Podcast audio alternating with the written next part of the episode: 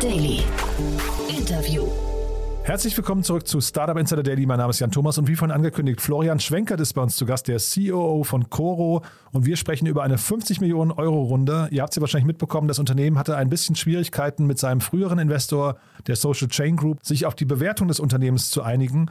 Und dementsprechend gab es jetzt eine große externe Runde, die wahrscheinlich auch diese Bewertung geklärt haben dürfte. Details kommen sofort von Florian. Kurz bevor wir loslegen, noch der Hinweis auf nachher. Um 16 Uhr geht es hier weiter mit Philippe Kündé. Er ist der Vice President Growth und Organization von Neural Concept und ist ein Unternehmen im KI-Bereich, das mit Hilfe von KI Luftwiderstände von Produkten im Mobilitäts- und Energiebereich optimiert, also zum Beispiel von Automobilen oder auch von zum Beispiel Windrädern. Und das ist ziemlich abgefahren, finde ich, denn, denn das, was früher mehrere Tage gedauert hat, geht jetzt mittlerweile in Bruchteilen von Sekunden, also in wirklich Hochgeschwindigkeit, eine Skalierung, wie man sie ja, sich gar nicht vorstellen kann. Und das Coole dabei ist, die KI fängt dann sogar an, auch Vorschläge fürs Produkt zu liefern. Also ins Produktdesign einzugreifen. Ich wusste nicht, dass sowas überhaupt möglich ist, aber ich wurde eines Besseren belehrt. Wenn euch das interessiert, nachher auf jeden Fall reinschalten um 16 Uhr. Damit genug der Ankündigung. Jetzt kommen noch kurz die Verbraucherhinweise und dann, wie angekündigt, Florian Schwenkert, der COO von Coro. Startup Insider Daily. Interview. Ja, ich freue mich. Florian Schwenker dass wir hier, CEO von Coro. Hallo Florian. Hallo Jan, freut mich auch wieder da zu sein. Super. Wir haben, glaube ich, gesprochen so ungefähr, also Sommer letzten Jahres im Juli, glaube ich. Und äh, ich habe mitbekommen, bei euch ist extrem viel passiert. Aber erzähl doch du mal, vielleicht gib uns noch mal ein kurzes Update. Vielleicht fängst du damit an, was Coro genau macht und erzählst dann mal, was seit unserem letzten, äh, seit unserem letzten Gespräch passiert ist. Ja, oh, da ist aber einiges passiert. Ja, cool. Ähm, fangen wir mal vorne an. Also was macht Coro eigentlich?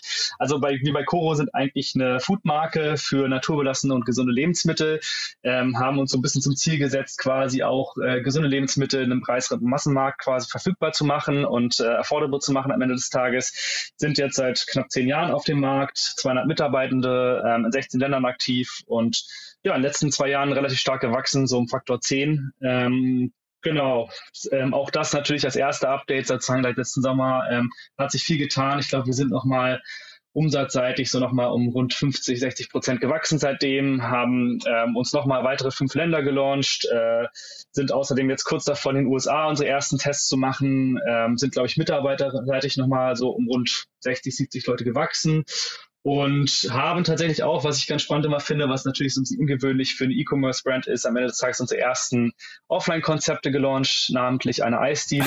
Habe ich gesehen, cool. genau, ja. genau. Und da kommen jetzt auch noch ein paar mehr Sachen dazu, aber da können wir gerne mal drüber sprechen. Ja, war, aber ich muss jetzt einmal sagen, der, der Schnelldurchlauf ist extrem beeindruckend. Also alles, was du gerade erzählt hast, klingt ja nach einem Traum, äh, einem Traumflow irgendwie, wie man sich den da wünscht, ne? wie man sich dann träumen kann. Äh, lass uns vielleicht mal kurz durchgehen, was so die Faktoren sind, warum ihr so, so durchstartet. Also du, wenn du sagst Faktor 10 und 5 Länder, Länder gelauncht und nochmal irgendwie 60 Mitarbeiter dazu. Wie kommt es denn dazu? Ja, also ich glaube, ähm, wir treffen halt auch ein bisschen so einen Nerv der Zeit. Ne? Also mit die Produkte passen irgendwie in die neuen Ernährungsgewohnheiten. Äh, Corona hat uns halt in den letzten zwei Jahren einen starken Auftrieb gegeben, hat uns sehr geholfen, so initial dieses Bewegungsmomentum zu überwinden und erstmal über dieses Wachstum zu schaffen. Ähm, ich glaube, dazugekommen ist einfach, dass wir auch von der Breite der Produktpalette her mittlerweile relativ attraktiv sind, relativ breit Sortimente abdecken, äh, mit über 1200 Produkten, auch wirklich, glaube ich, für viele verschiedene Kundengruppen einfach was anbieten bieten können, ja, mehr oder weniger. Und dementsprechend einfach ähm, ja auch deutlich schneller nochmal gewachsen sind in den letzten Jahren, als es, glaube ich, vorher möglich gewesen wäre mit einer nicht so soliden Basis. Und was natürlich einfach am Ende auch wirklich hilft, ist, dass wir unser Geschäftsmodell bisher sehr übertragbar ist geografisch. Also egal, ob wir jetzt über Frankreich, Italien oder Deutschland reden, äh, wir sehen sehr, sehr ähnliche sozusagen Unit Economics, sehr ähnliches Interesse am Markt, ähm, sehr ähnliches Kundenverhalten und können dadurch relativ schnell mit Schablone F quasi ähm, auch in neue Ländern starten. Ja, das finde ich ja mega interessant. Ich hätte jetzt fast gedacht, dass da Länder gerade in eurem Segment total unterschiedlich, also Konsumenten total unterschiedlich sind und irgendwie Essgewohnheiten etc. und auch vielleicht das, das ein, die, die Einstellung zur Nachhaltigkeit und so vielleicht ganz anders ist. Ich höre gerade raus, das, das stimmt nicht, ja? Ja, es ist schon unterschiedlich. Man sieht zum Beispiel, dass in nordischen Ländern, also ich spreche jetzt von Schweden, Dänemark, da sind die Lebensmittelpreise höher, die Marketingkosten sind natürlich auch etwas höher. Ähm, und man, die Kanäle fürs Marketing sind teilweise etwas äh, weniger effizient, zum Beispiel Influencer-Marketing als bei uns. Hm, dafür sind am Ende, wieder gesagt, die Marge ist dann wieder ein bisschen höher auf ähm, quasi Deckungsbeitrag 1 Ebene und dann kommt am Ende mehr oder weniger das gleiche raus wie auch in Deutschland. Und ähm, Italien zum Beispiel ist das Land, wo wir am meisten einfach auch Kundenretention sehen, also die Leute am öftesten wieder bestellen und auch im Durchschnitt dann den höchsten CLV haben. Ähm, das ist da sieht man zum Beispiel in, in, den südlichen Ländern oder in Südeuropa sieht man halt auch wieder dieses Interesse an äh, gesunder Ernährung einfach nochmal verstärkt. Da sind die Marketingkosten wieder ein bisschen niedriger und dafür ist aber für uns die Marge am Ende auch etwas schmaler, als sie jetzt in Deutschland ist. Also im Endeffekt aber lustigerweise kommt es am Ende immer ungefähr auf das Gleiche raus. Und beim letzten Mal haben wir ja so ein bisschen darüber gesprochen, über eure Zwei-Kanal-Strategie. Ne? Ihr seid ja, ich habe euch wahrgenommen als D2C-Brand, aber ihr seid ja auch im Handel. Ist das weiterhin, äh, ist das weiterhin ein Kanal, den ihr dann auch international ausspielt oder war das jetzt ein Versuch und ihr habt das wieder eingestellt? Nee, also tatsächlich, ähm, genau, ich glaube, zum letzten Gesprächszeitpunkt waren wir so bei zweieinhalbtausend ähm, Läden gelistet. Jetzt sind wir bei knapp 6000 demnächst wow. verfügbar. Okay. Ähm, also auch nochmal, hat sich auch nochmal viel getan. Ähm, wir bauen das weiter aus. Es ist weiter für uns ein Kanal, den wir super spannend finden, wo wir auch wirklich eine super Zusammenarbeit mit dem Einzelhandel pflegen. Ähm, also wir bauen das sowohl sozusagen in der Produktbreite nochmal aus mit den existierenden Listungen, als auch Neulistungen. Wir haben jetzt beispielsweise die ersten Listungen auch in Italien, ähm, arbeiten auch oder sind relativ konkret dabei, auch in Frankreich demnächst hoffentlich die ersten Listungen zu haben. Ähm, und ja, wollen auch international das Ganze auch äh, sozusagen voranbringen, auch auf dieser Offline-Strategie-Ebene. Und kannst du uns mal so ein bisschen durch das Produktsortiment führen? Ne? Was sind denn vielleicht so die, die, die Top-Seller und was sind vielleicht auch Dinge, die jetzt in eurem Bereich gar nicht so gut funktionieren? Oder vielleicht gab es ja auch sag mal, so Irrtümer, wo ihr euch äh, eigentlich einen ganz anderen Erfolg vorgestellt habt und diesen, hat das Kundeninteresse gar nicht gestimmt. Ja, also die gibt es natürlich hin und wieder schon in kleinen Maßstab, aber ähm, um erstmal von vorne anzufangen mit den sozusagen Bestsellern. Also ich glaube, im Wesentlichen versuchen wir halt sozusagen zwei Produktkategorien abzudecken. Das eine sind ähm, wirklich die äh, Commodity-Produkte, die sozusagen auch in großer Menge abgenommen werden, wo wir auch versuchen, über Großpackungen und äh, geringen Verpackungsmüll auch uns zu differenzieren. Das sind beispielsweise Produkte wie Nüsse, Trockenfrüchte. Hier Samen ist auch so ein absoluter Bestseller in dem Bereich bei uns. Das sind aber auch Haferflocken ähm, und alles Mögliche an eben ähm, Produkten, die vielleicht auch eher man im Supermarkt so nicht findet, weil es halt eher eine Longtail-Business an der Stelle ist. Mhm. Ähm, auf der anderen Seite haben wir aber auch unsere innovativen Produktkategorien, wo wir uns wirklich differenzieren, als Marke auch aufbauen wollen. Das sind für uns ganz klar die Nussmusse, das sind für uns aber auch die gesunden Aufstriche. Beispielsweise die Dattel-Haselnuss-Creme ähm, oder unsere Dattel-Cashew-Creme, die ähm, definitiv ähm, wahnsinnig gut bei uns laufen. Es sind jetzt ganz neu dazugekommen auch so Fitness, Proteinriegel ähm, und ähm, verschiedene andere Produkte im Bereich Superfoods, die auch wahnsinnig gut funktionieren. Also im Prinzip so eine zwei, zwei, ähm, zweikanalige Strategie auch in dem Sinne, als dass wir sagen, okay, auf der einen Seite stark äh, verteidigbare, differenzierbare Produkte auf Brandebene und dann auf der anderen Seite halt sehr sozusagen vergleichbare Produkte wie Hiasam, wo wir halt versuchen, über Großpackungen ähm, auch einen Vorteil zu generieren für den Endkunden. Hm. Ich habe jetzt gerade äh, gestern mit dem Erik Siegmann ein äh, Gespräch geführt hier in einem Podcast, weil wir auch immer Podcaster vorstellen. Der macht ja diesen Marketing Transformation Podcast und da haben mhm. wir nochmal so ein bisschen differenziert. Er hat quasi nochmal genau aufgeteilt. Es gibt quasi die eine Ebene, das ist die Kundengewinnung und dann aber die Kundenbindung und da wollte ich dich mal fragen, wie ist das denn eigentlich bei euch? Weil ich kann mir vorstellen, Kundengewinnung ist wahrscheinlich bei euch relativ leicht. Ne? Man nimmt euch immer wieder wahr äh, in verschiedensten Kanälen, finde ich. Dass man euch mal ausprobiert, ist wahrscheinlich relativ, äh, passiert wahrscheinlich relativ schnell. Aber dann dieses Kundenerlebnis und, äh, weiß nicht, Experience und dann auch, weiß nicht, welche Maßnahmen ihr ergreift, um den Kunden zu halten. Mhm. Vielleicht kannst du da mal ein bisschen was erzählen. Ist ja für eine mhm. Direct-to-Consumer-Brand wahrscheinlich relativ wichtig, ne? Genau, absolut. Und ich glaube, das ist auch ein Grund, warum wir, um jetzt nicht vorwegzugreifen, aber warum wir auch eine erfolgreiche Finanzierungsrunde abschließen konnten, ist, dass wir tatsächlich ganz gut auch äh, Kunden bei uns binden können und im Endeffekt auch relativ erfolgreich quasi eben diese Order Frequency auch hinbekommen. Ich glaube, das liegt am Ende des Tages, was wir halt machen, ist zum einen Kundengewinnung immer noch sehr stark über Influencer-Marketing, mittlerweile aber auch viel probieren wir viele neue Kanäle aus, haben beispielsweise einen eigenen Verlag gegründet, ähm, haben Offline-Konzepte aufgebaut, haben ähm, tatsächlich auch angefangen, äh, klassisches Performance-Marketing und Out-of-Form die ersten Kampagnen zu fahren. Das heißt, wir sind da definitiv gerade in der Diversifizierung, was die Kanäle angeht. Aber du hast schon recht, das funktioniert relativ gut, ähm, das, das die Akquise. Äh, was Retention angeht, also kann ich auch ganz Transparenz sagen, liegen wir gerade bei so einer Repurchase Rate von 50 Prozent, äh, was auf jeden Fall für eine G2C-Brand, glaube ich, schon ganz ordentlich mhm. ist. Ähm, ich glaube, was da uns auf jeden Fall hilft, ist auf jeden Fall das Produktsortiment und die Produktbreite. Man kann bei uns ähm, sozusagen wieder herkommen, weil man sagt, hey, ich fand dieses innovative, super Datte Haselnusscreme fand ich so toll, das will ich nochmal essen. Man kann aber auch einfach bei uns nochmal kaufen, weil man sagt, hey, die Chiasamen, die in so guter Qualität äh, in Großpackungen bekomme ich halt sonst nirgendwo mhm. und kaufe hier mein Restocking ein. Ähm, deswegen schaffen wir es, glaube ich, ohne allzu große Aufwendungen quasi auch Kunden zu halten und Kundinnen zu halten. Ähm, und ich glaube im Kern auch dadurch, dass wir lange Bootstrap waren, ähm, war Produktqualität und sozusagen auch der Fokus auf eine solide Basis sehr, sehr lange eben auch der Kern des Geschäftes und soll es natürlich auch bleiben. Ähm, und dementsprechend, ähm, wir haben auch, also wenn man auch unsere Bewertung sich anschaut, ja auch wahnsinnig hohe Kundenzufriedenheit. Wir haben NPS, der liegt über 70. Ähm, das sind natürlich so Faktoren, die einfach dann am Ende des Tages, ähm, ja, einfach hoffentlich dann auf Dauer auch dafür sorgen, dass Kundinnen und Kunden wieder zurückkommen. Ja, ich muss schmunzeln bei der Dattel-Haselnuss-Creme, weil ich bin immer wieder mal äh, Hörer von Betreutes Fühlen, ne, mit Atze Schröder und Leon Windscheid. Da seid ihr mhm. auch immer wieder als äh, Werbepartner drin und die reden immer von dieser Dattel-Haselnuss-Creme. Also scheinbar ist das so euer totaler Klassiker, ne? Absolut. Und das ist auch ein Produkt, was wir jetzt in eigener Produktion komplett aufbauen. Das heißt, wir haben eine eigene ähm, Produktion aufgebaut in der Nähe von Nürnberg, wo wir jetzt auch verschiedene neue innovative Produktvarianten von der Datte Haselnusscreme selbst entwickeln und Aha. selbst ähm, quasi auch produzieren. Also so, Idee dahinter so ein auch, Klassiker sogar mittlerweile, ja? Krass. Ja, mittlerweile ja. so ein Klassiker und auch ja. einfach vom, von der Nachfrage so massiv, dass wir da äh, sehr viel Bedarf oder beziehungsweise Potenzial sehen, ähm, uns dann nochmal stärker aufzubauen und auch vor allem natürlich auch eine gewisse Verteidigbarkeit der Marke zu schaffen, indem man halt äh, da coole neue Kreationen aufbaut. Ist das ja Verteidigbarkeit der Marke, ist das bei euch ein Thema, dass ihr äh, quasi, also seid ihr ansonsten anfällig für, weiß nicht, äh, Wettbewerber, die euch kopieren und dann in den Preiskampf drängen? Also ich denke, das haben wir tatsächlich wie jede andere Marke natürlich am Ende auch. Also ich meine, der Retail ist ja auch ein Stück weit dafür bekannt, dass man einfach mal Produkte, die gut laufen, dann am Ende des Tages der Eigenmarke auch mal rausbringt. Mhm. Ähm, das ist jetzt sozusagen was, wo, wo glaube ich, keine Foodmarke am Ende vor gefeit ist. Ich glaube, wir haben halt wirklich ähm, den großen Vorteil, dass wir einen wahnsinnig schnellen Innovationszyklus haben mit 20 bis 30 neuen Produkten im Monat. Das heißt, äh, uns zu kopieren ist gar nicht so einfach, weil wenn man ein Produkt kopiert, sind schon wieder 20 neue da.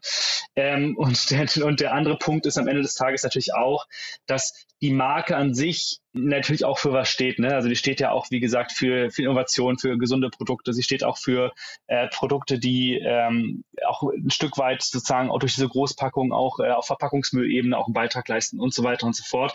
Und das ist natürlich jetzt in der Eigenmarke dann eben auch nicht so einfach zu kopieren. Das heißt, klar, irgendwo ein Stück weit auf Produktebene kann man immer kopieren, aber ich denke, wir haben da schon eine ganz gute verteidigbare Strategie. Also Stichwort, äh, oder, oder verstehe ich richtig, ihr habt im Prinzip ein, ein Wertekorsett unten drunter, was so ein Markenversprechen ist und das, das zieht sich durch alles durch, ja? Genau, also wir haben natürlich, und da muss man ehrlich sagen, wir sind so vom Kern her mit den Großpackungen, mit den Transparenzgedanken quasi gestartet. Da sind wir auch immer noch. Also Transparenz ist der absolute Kernwert der Firma, wo wir sagen, wir möchten einfach transparent kommunizieren. Was machen wir? Wo kommen die Produkte her? Ähm, was ist in den Produkten drin? Und was sind auch, sind die gut oder nicht gut? Sondern bestimmten Nährwerten und so weiter und so fort. Die Entscheidung liegt dann natürlich bei den Kundinnen und Kunden am Ende. Ähm, aber am Ende des Tages versuchen wir diesen Transparenzgedanken sozusagen überall zu leben und ähm, Großpackungen, da muss man ganz ehrlich sagen, das ist immer noch der Kern dessen, was wir tun. Aber mittlerweile haben wir natürlich auch viele Snackartikel, wo das schwer übertragbar ist am Ende des Tages, wo man sagen muss, ey, also wenn ich einen Snackartikel im Einzelhandel verkaufe, wird es in Großpackungen schwierig. du, und jetzt muss ich trotzdem noch nachhaken, wenn du sagst 20 bis 30 neue Produkte im Monat, wie kriegt man denn so eine Schlagzahl hin? Das ist ja irgendwie A, von der Innovationskraft her total, äh, was ich beeindruckend, aber auch wahrscheinlich relativ kritisch für euch, weil da, sag mal, dieses Markenversprechen, dieses Qualitätsniveau müsst ihr auch halten, ne? Genau. Also, das ist sozusagen auch die größte Herausforderung oder das größte Thema, was uns jetzt umtreibt, dass wir sagen, wir möchten weiter wachsen, aber wir möchten halt im Kern auch die Qualität gewährleisten können. Und ähm, das schaffen wir aktuell dadurch, dadurch. Also zum einen muss man sagen, dass eben nur ein Teil dieser Produkte jetzt wirklich Eigenentwicklungen sind. Das sind ja auch teilweise Produkte wie Nüsse oder Trockenfrüchte, die quasi jetzt, wo wir quasi mit Zertifikaten arbeiten, wo wir mit quasi Standards arbeiten, wo wir auch sicherstellen können, dass die Qualität eben dem entspricht, was die Kunden und Kunden erwarten. Ähm, bei den innovativeren Produkten haben wir natürlich nicht die gleiche Schlagzahl, muss man ehrlich sagen. Wir schaffen das aber ein Stück weit dadurch, dass wir halt auch einfach wirklich das Sortiment, was wir haben, einfach strategisch erweitern. Also beispielsweise haben wir ganz stark das Sortiment Nussmuse aufgebaut, haben festgestellt, das klappt wunderbar und haben dann irgendwann gesagt, hey, wir hätten gerne jetzt Energy Balls, also dattelgefüllte Dattelbälle mit, mit Nussfüllung quasi. Okay. Ähm, und haben dann einfach gesagt, hey, das passt total zur Brand, dann nehmen wir einfach unser Nussmus, äh, kombinieren das mit ähm, so einer Dattel-Außenwand äh, quasi und können da jetzt verschiedenste Variationen in sehr kurzer Zeit entwickeln, wo wir auch sagen, hey, dann probieren wir mal die Variation aus und die Variation und machen mal eine Cashew-Variante davon. Und das ist natürlich dann so am Ende des Tages was, wo man relativ schnell einfach verschiedene Varianten, verschiedene sozusagen Basiskonzepte in verschiedener Form modular kombinieren kann. Hm. Das macht natürlich dann auch Spaß. Total, ja, nee, nachvollziehbar. Ja. Und sagen wir jetzt seit unserem letzten Podcast, ich habe ein paar Mal die Luft angehalten, wenn ich über euch gelesen habe. Wir, wir kennen uns ja jetzt dann eben flüchtig und habe dann immer mhm. gedacht, boah, das ist ja total schade, was da jetzt gerade für so eine, ich weiß, eine mediale Schlammschlacht auch ein bisschen passiert. Äh, äh, vielleicht kannst du mal so ein bisschen durch, aus deiner Sicht durch die letzten Monate führen. Ich will jetzt nicht zu tief bohren, aber natürlich ist es total interessant, Stichwort Social Chain Group, ähm, äh, Georg Kofler und so weiter. Da gab es irgendwie Zahlen, die im Raum standen. Da, da wurde gedroht mit Gerichtsverfahren. Ich weiß gar nicht, ob es zu welchen kam oder nicht. Also erzähl mal, was du erzählen möchtest und ich will dir auch nicht zu viel aus. Also wahrscheinlich ist es ja ein bisschen diskret auch zum Teil, ne? Genau, also ich versuche mal was zu erzählen, was ich erzählen kann, mhm. ohne auch jetzt zu konkret auf Zahlen einzugehen, aber im Wesentlichen ja, also das, was aus der Presse bekannt war, es gab tatsächlich einen Konflikt äh, in, mit der Social Chain Gruppe, mit um Georg Kofler in der Vergangenheit, den haben wir jetzt aber auch gütlich beilegen können und sind auch sehr in einer sehr unternehmerischen Lösung, glaube ich, am Ende des Tages jetzt auch ähm, gelandet, die beide Seiten glücklich gemacht hat. Von der Historie war es her, war es her so, dass wir das tatsächlich da Diskussion letztes Jahr so um, ja, ab April, Mai, glaube ich, Juni hatten. Ähm, die haben sich dann so ein bisschen bilateral hingezogen. Da haben wir quasi über längere Zeit über Unternehmensbewertung gesprochen, über Finanzierung von Coro und so weiter und so fort.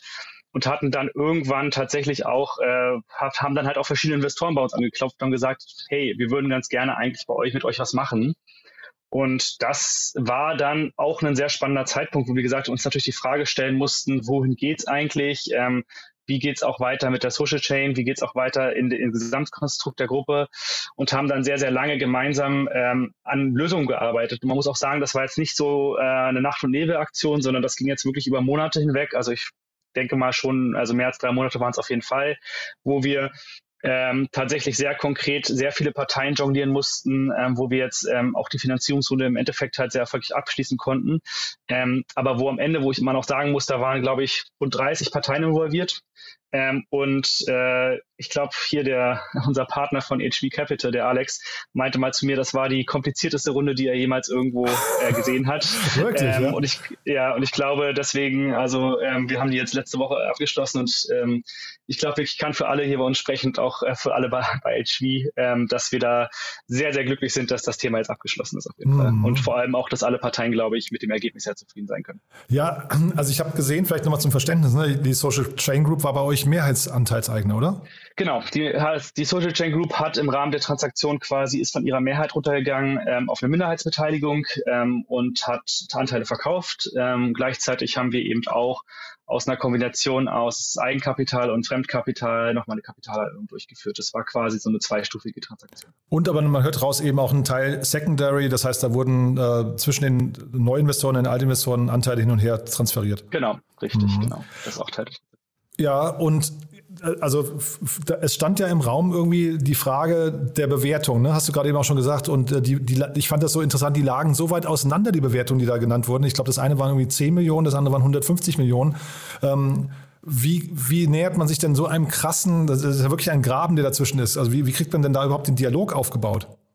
Hui, das äh, frage ich, weiß ich jetzt gar nicht genau, wie ich da mit dieser Frage umgehen soll. Also okay. zum einen, ich kann tatsächlich keine Zahlen bestätigen, ja. die jetzt sozusagen da in irgendwelchen Pressemitteilungen genannt wurden. Nee, mach mal abstrakt, abstrakt, aber dann sagen wir mal, ja. es, es, es, sind wahrscheinlich auf jeden Fall, es, es, sind wahrscheinlich auf jeden Fall Vorstellungen gewesen, die nicht, nicht nah beieinander lagen, egal ob welche Zahlen ja. hin oder her, ne?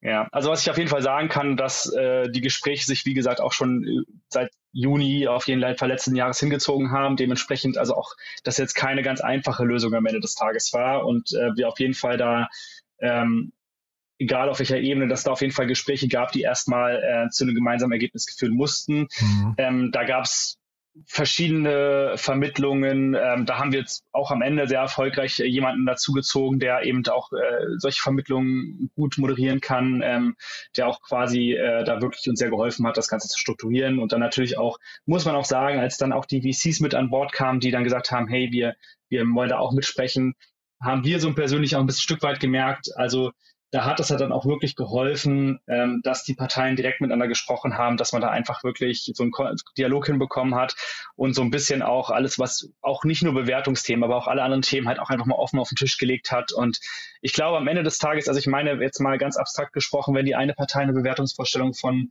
äh, sagen wir mal, 20 Millionen hat und dann kommt eine ex externe Partei, die, die bereit ist, mehr zu zahlen oder ähm, andere, andere Bewertungsvorstellungen hat, dann, dann kommt ja einfach ein Reality-Check am Ende und man, man trifft sich halt irgendwo in der Mitte mhm. oder redet einfach nochmal drüber. Ähm, wie gesagt, ich möchte jetzt gar nicht konkret auf unsere Zahlen da irgendwie eingehen, aber am Ende des Tages, äh, ja, ist es halt sozusagen einfach so ein Konstrukt, was sich dann eben im Zusammenspiel der ganzen Akteure, die ich vorhin schon genannt habe, ja. äh, irgendwie entstanden ist. Nee, ich will, wie gesagt, dir auch nicht mhm. zu viel rausleihen, aber es ist natürlich erstmal auch abstrakt gesprochen für ein Startup ist ja Equity das, das, das Wichtigste, was es eigentlich gibt. Ne? Das, das ja. muss man verteidigen, dann muss man auch, glaube ich, dafür sorgen, dass die Bewertung irgendwie immer marktgerecht ist, oder? Klar, also am Ende des Tages wünschen wir uns immer eine marktgerechte Bewertung. Und ja, also wie gesagt, ich denke, das Ergebnis, was wir jetzt am Ende erzielt haben, ist für alle Parteien ähm, auf jeden Fall zufriedenstellend. Und das trifft sowohl auf die Social Chain als auch auf uns, als auch auf die Neuinvestoren zu. Genau, und Neuinvestoren, vielleicht nochmal kurz der Vollständigkeit halber. Partec ist noch mit eingestiegen, äh, HV Capital genau. hast du genau. gerade schon genannt und Five, Se Five Seasons Ventures habe ich hier stehen noch, ne? Genau, das sind unsere drei neuen äh, auf Equity-Seite und dann haben wir noch Kreos als Venture-Debt-Geber mit an Bord. Ähm, genau, und haben jetzt auch, muss man auch ehrlich sagen, äh, führen immer noch relativ viele Gespräche mit US-Investoren. Hm, Ach wow, die, echt, ja? Ja, ja, die entweder konkret jetzt für diese Runde oder dann für eine nächste Runde vielleicht nochmal interessant wären. Also das, das heißt, eine Extension könnte auch noch sein demnach, ja? Oder also ihr breitet könnte passieren, genau. Ja. Aber ich will jetzt gar nicht hier sozusagen zu viel versprechen, weil nee. am Ende des Tages kann es auch strategisch sinnvoller sein, da jetzt ähm, sozusagen noch bis zur nächsten Runde zu warten und das dann alles auf einmal zu machen. Ja, du hast ja vorhin gesagt, US-Markteintritt, sowas will ja auch finanziert werden. Ne? Von daher ist genau, es also jetzt einen genau. US-Finanzier reinzubringen, macht wahrscheinlich aus strategischer Sicht Sinn, aber dann eben auch wahrscheinlich die nötigen Liquide, nötige Liquidität zu haben, macht wahrscheinlich Sinn, ne? Genau, richtig, ja. absolut. Und deswegen, also deswegen waren wir auch jetzt vor ein paar Wochen in New York tatsächlich, haben da viele US-Investoren getroffen, ähm, weil wir halt einfach, also perspektivisch, ob es jetzt für in der Extension oder für die Zukunft, ähm, schon glauben, dass eben diese US-Marktwissen, das Netzwerk und dann entsprechend auch das, der Support beim Scaling dort ähm, auf jeden Fall sehr hilfreich sein könnte. Ja, mega spannende Phase bei euch gerade, finde ich. Also auch, auch toll zu sehen, dass ihr das jetzt irgendwie so gelöst habt. Äh, du, du klingst ja jetzt mittlerweile ganz erleichtert, muss ich sagen. Ähm, ja, aber absolut. erzähl, äh, bitte? Absolut, ja. das ist auch auf jeden Fall eine Last, die da abfällt, definitiv. Äh, erzähl doch noch mal ganz kurz, weil das ist, glaube ich, ein Learning, was vielleicht andere auch gebrauchen könnten, weil du gerade gesagt, sagtest, ihr habt jemanden gefunden, der hat vermittelt. Ähm, ich weiß nicht, ob du einen Namen nennen möchtest, aber vielleicht kannst du mal zumindest erzählen, wonach habt ihr die Person ausgesucht und wie habt ihr die gefunden? Also die Person konkret war tatsächlich aus dem Umfeld ähm, sozusagen schon eine bekannte Person, die, die quasi mehreren Parteien auch schon vorher bekannt war und entsprechend einfach auch als vertrauenswürdig eingeschätzt wurde und auch umfangreiche Erfahrungen mitgebracht hat. Das heißt, das war jetzt eher so ein bisschen aus dem Netzwerk, äh, würde ich sagen. Mhm. Ähm, also wir haben da jetzt nicht aktiv sozusagen außerhalb dessen gesucht, aber ich denke, da ist natürlich bei so einer Person einfach wahnsinnig wichtig, dass es jemand ist, wo man quasi äh, eine gewisse Vertrauen auch aufbauen kann, wo man auch sagt, hey, das ist äh, da ist Erfahrung vorhanden, das sind solche Situationen sind schon bekannt gewesen und dann, ja, und da ist einfach, glaube ich, ist es wichtig, dass da eine Partei entsteht, die halt auch vermitteln kann am Ende des Tages. Und das ähm, war in dem Fall auf jeden Fall hilfreich. Hm. Also es gibt jetzt nicht über eine Hotline, wo man anruft und sagt, habt ihr jemanden, sondern das ist tatsächlich, man muss im privaten Umfeld oder im, im Unternehmensumfeld erstmal gucken. Genau, richtig. Ja. Würde ich, würde ich mhm. schon sagen. Und äh, also die Hotline kenne ich jedenfalls nicht. Ja. Und sag mal ganz kurz, du hast eben gesagt, äh, Kreos hießen sie, glaube ich, ne? Der Fremdkapital genau. nochmal reingenommen. Ja. Das ist bei euch zur, zur Lagerwarenvorfinanzierung oder warum? Genau, also das ist eine Kombination aus Venture Debt und auch nochmal Warenfinanzierung ähm, am Ende des Tages. Ähm, Hintergrund ist einfach der, dadurch, dass wir ähm, profitabel arbeiten oder gearbeitet haben letztes Jahr, ähm, können wir natürlich auch ein Stück weit ähm, auf Dilution am Cap Table verzichten und ein Stück weit das auch über Fremdkapital finanzieren, ähm, um einfach uns eben hier nicht zu sehr zu diluten zu müssen. Hm. Und äh, wen wir jetzt nicht genannt haben, sind Business Angels. Ne? Da haben sich auch noch ein paar beteiligt. Ich habe jetzt zumindest Philipp Westermeier äh, gesehen, äh, wurde namentlich erwähnt. Gibt es da noch andere, die du erwähnen möchtest? Ja, also wir haben tatsächlich, glaube ich, ein super spannendes Business Angels Board tatsächlich nochmal an Bord bekommen. Da ist zum Beispiel der, äh, der Steffen ähm, nochmal zu nennen, Dr. Steffen Weich, ähm, ehemaliger äh, Flaschenpostgründer. Dann haben wir auch beispielsweise den Mario Götze mit an Bord und Jan Frodeno als Leistungssportler, die uns natürlich jetzt auch äh, nochmal wahnsinnig helfen werden. Ähm, wir haben auch ähm, aus dem Umfeld von Delivery Hero und HelloFresh und aus verschiedenen anderen quasi äh, größeren Firmen haben wir nochmal äh, so die C-Level oder Ex-C-Level mit dabei, ähm, die uns, glaube ich, jetzt massiv mit dem Wissen ähm, einfach auch bei der Skalierung helfen können. Also super, super spannendes Angel-Netzwerk, glaube ich, was wir jetzt haben und ja, ich denke, das wird uns nochmal wahnsinnig viel helfen, einfach auch bei der persönlichen Entwicklung und der Entwicklung der Firma. Klingt super, Florian. Also dann sind wir eigentlich durch, aber zum Schluss müssen wir noch ganz kurz über Eis sprechen. Du hast von der Eisdiele gesprochen und hast gesagt, die habt ihr gelauncht. Das war auch beim letzten Mal, ähm, gab es den Laden, glaube ich, in Kreuzberg schon. Ne? Äh, genau. Ich habe aber jetzt gesehen, ihr macht daraus richtig eine Franchise-Kette, ne? Genau, richtig. Also wir haben jetzt erstens äh, launch demnächst unser zweiter Eisladen in Berlin, aber wir haben tatsächlich jetzt als Franchise-Konzept quasi auch äh, entwickelt und rausgebracht, ähm, auch sehr erfolgreich. Also wir haben eine Warteliste von, glaube ich, mehr als 100 äh, Anfragen mittlerweile von Franchisees, die gerne das mit uns machen wollen. Wie krass ist das denn? Wow. Ja, ähm, haben also äh, das Glück, dass, dass, dass die Marke zieht, ähm, dass auch die, die Eisdiele gut funktioniert, ähm, dass das Eis auch, auch wiederum ne, produktseitig differenzierbar ist ähm, und wollen dieses Jahr, wenn alles klappt, und da haben wir gerade ehrlich gesagt noch so ein paar Themen mit der Produktion, wir müssen die auch hochskalieren natürlich, äh, wenn alles klappt, so mit äh, fünf bis zehn Eisdielen an den Start gehen äh, und deutschlandweit quasi dann auch in den nächsten Monaten. Und Produktion heißt, die ist zentralisiert? Die ist zentralisiert, genau. Und äh, man muss halt einfach sagen, dass dadurch, dass wir das Eis eben auch wirklich ähm, selbst produzieren wollen und müssen, und dadurch, dass wir auch ähm, aktuell auch durch Supply Chain Themen gibt es einfach auch gerade so ein bisschen für bestimmte, gerade so vegane Öle und so weiter, gibt es da ein bisschen Themen auch in der Supply Chain. Ähm, müssen wir halt schauen, wie schnell wir jetzt die Produktion quasi hochskalieren können, damit wir da auch wirklich, sagen wir mal, zehn Eisdielen damit versorgen können am Ende des Tages. So, ich denke, das ist jetzt so der, der spannendste Punkt, um das Thema sozusagen auch erfolgreich zu machen. Ist das für euch umsatzseitig relevant? Ich habe keine Ahnung, was so eine Eisdiele an Umsatz machen kann. Oder ist das äh, margenseitig interessant oder, oder brandingseitig? Das ist für uns, ähm, ja, also es ist jetzt in erster Linie jetzt da nicht darum, hier groß Profit zu machen oder einen riesen Umsatz einzufahren, sondern wir sehen das schon so ein Stück weit als Branding- und Marketingmaßnahme für uns und natürlich als Win-Win dann auch für die Franchisees. Äh, was wir sehen ist, es zieht halt wahnsinnig viele Leute in den Laden, dass sie die Marke kennen, dass sie die Produkte kennen, dass sie auch gerne das Eis probieren möchten. Also wir sehen teilweise Leute, die extra nach Berlin fahren, um unsere Eisdiele zu besuchen. Das ist natürlich cool. Äh, richtig toll zu sehen und auch die Bewertungen bei Google Maps da sind äh, immer schön zu lesen.